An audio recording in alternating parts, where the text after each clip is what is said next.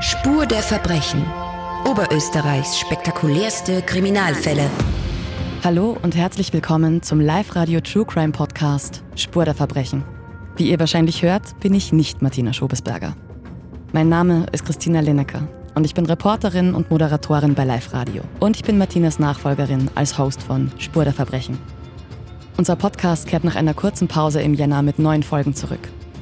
In diesen möchte ich in Gesprächen mit Experten und Expertinnen die Fälle besprechen, die Oberösterreich erschüttert und beschäftigt haben, um zu erkunden, was die Hintergründe und Motive dieser Verbrechen sind.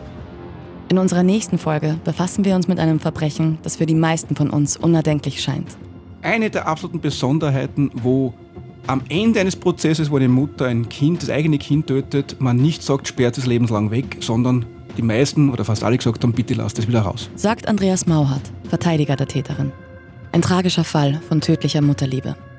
Die ganze Folge kommt am 7. Jänner. Spur der Verbrechen. Oberösterreichs spektakulärste Kriminalfälle. Jeden ersten Sonntag des Monats neu.